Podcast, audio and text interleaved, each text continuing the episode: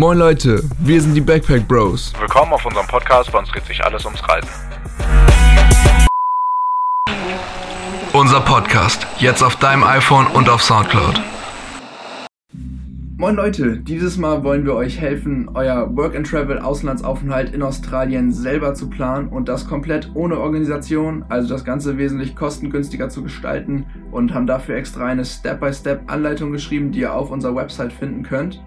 Da ist es empfehlenswert, wenn ihr die Schritte der Reihenfolge nach bearbeitet und ihr solltet bedenken, dass ihr die ganzen Schritte nicht an einem Tag schaffen werdet. Deswegen setzt euch am besten Lesezeichen, sodass ihr die Seite immer schnell wiederfindet. Und ja, wenn ihr alle Schritte beachtet, dann steht eurem Auslandsaufenthalt nichts mehr im Wege und außerdem findet ihr dort auch alle wichtigen Links, denn manche Internetseiten, die ihr für die Beantragung des Visas zum Beispiel braucht, ähm, findet man gar nicht so einfach. Ja, der erste Schritt ist, dass man sich eine Kreditkarte besorgt, weil ähm, die braucht man für die späteren Schritte. Und ähm, ja, wir hatten die Kreditkarte von der DKB, die war eigentlich echt super. Wir konnten überall auf der Welt eigentlich umsonst Geld abheben. Ähm, und auch die Beantragung der Kreditkarte war kostenlos. Also die ist echt zu empfehlen. Manchmal dauert das ein bisschen, bis man ähm, Geld auf die Kreditkarte transferiert hat. Also ein, zwei Tage, aber ansonsten ist die echt super. Kommen wir zum nächsten Step. Wenn ihr dann nämlich die Kreditkarte beantragt habt, dann fehlt euch nur noch ein gültiger Reisepass und dann könnt ihr das Working Holiday Visa für Australien beantragen. Das ist wichtig, dass ihr das auf der offiziellen Seite macht und dass ihr euch dabei konzentriert. Das Ganze ist auf Englisch und nicht immer ganz einfach zu verstehen.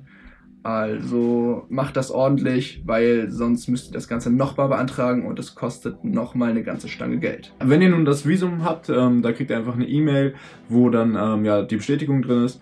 Ähm, dann könnt ihr einen Flug buchen und zwar gibt es da verschiedene Möglichkeiten. Ihr könnt euch überlegen, ob ihr Bock habt, ähm, ein paar Stopover zu machen, wenn ihr eh schon so weit fliegt, dass man einfach mal irgendwie in einer anderen coolen Stadt nochmal drei, vier Tage verbringt oder halt ein Open Return Ticket oder ja, da müsst ihr einfach selber mal schauen, bisschen im Internet recherchieren oder ins Reisebüro gehen, wie es euch lieber ist. Wenn ihr dann den Flug gebucht habt, dann geht es auch schon weiter zum nächsten Step.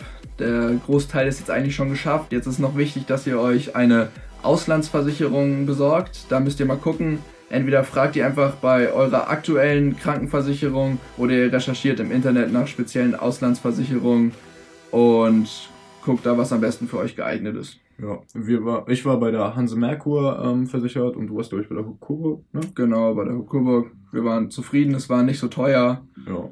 Und ja, es ist auf jeden Fall wichtig, dass ihr eine habt, falls euch doch mal was passiert und ihr da zum Arzt müsst. Ähm, wir hatten Glück, wir mussten nicht zum Arzt, aber es kann ja schnell mal was passieren. Passend zu dem Thema, was wahrscheinlich auch ziemlich viel interessieren wird, ihr braucht keine speziellen Impfungen für Australien. Es ist aber zu empfehlen, die Grundimpfung nochmal alle auffrischen zu lassen, bevor ihr losfliegt. Ja, aber ihr kriegt auf jeden Fall keine Impfung gegen Schlangenbisse oder Haiattacken. Da müsst ihr selber durch. Der sechste Punkt wäre dann ähm, zu überlegen, ob ihr ein Backpack oder einen Koffer haben wollt, ähm, mit dem ihr dann Australien bereist. Das müsst ihr einfach ganz individuell für euch selber entscheiden.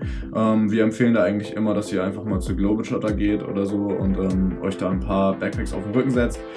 Die, ja, die ähm, beraten euch da ganz kompetent und ähm, ja, zeigen dir, wie man den Backpack richtig einstellt und so weiter und so fort. Wenn ihr euch dann entschieden habt, dann geht es auch schon ans Packen und da haben wir euch eine ausführliche Packliste zusammengestellt. Da müsst ihr da halt mal gucken, das ist natürlich auch für jeden individuell, was man braucht und wie viel man von was braucht. Es empfiehlt sich aber einfach nicht zu viel mitzunehmen, dass ihr euch dann nicht totschleppt.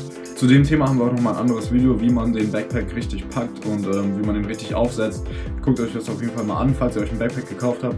Ähm, da zeigen wir auf jeden Fall, wie man das am besten alles anpackt.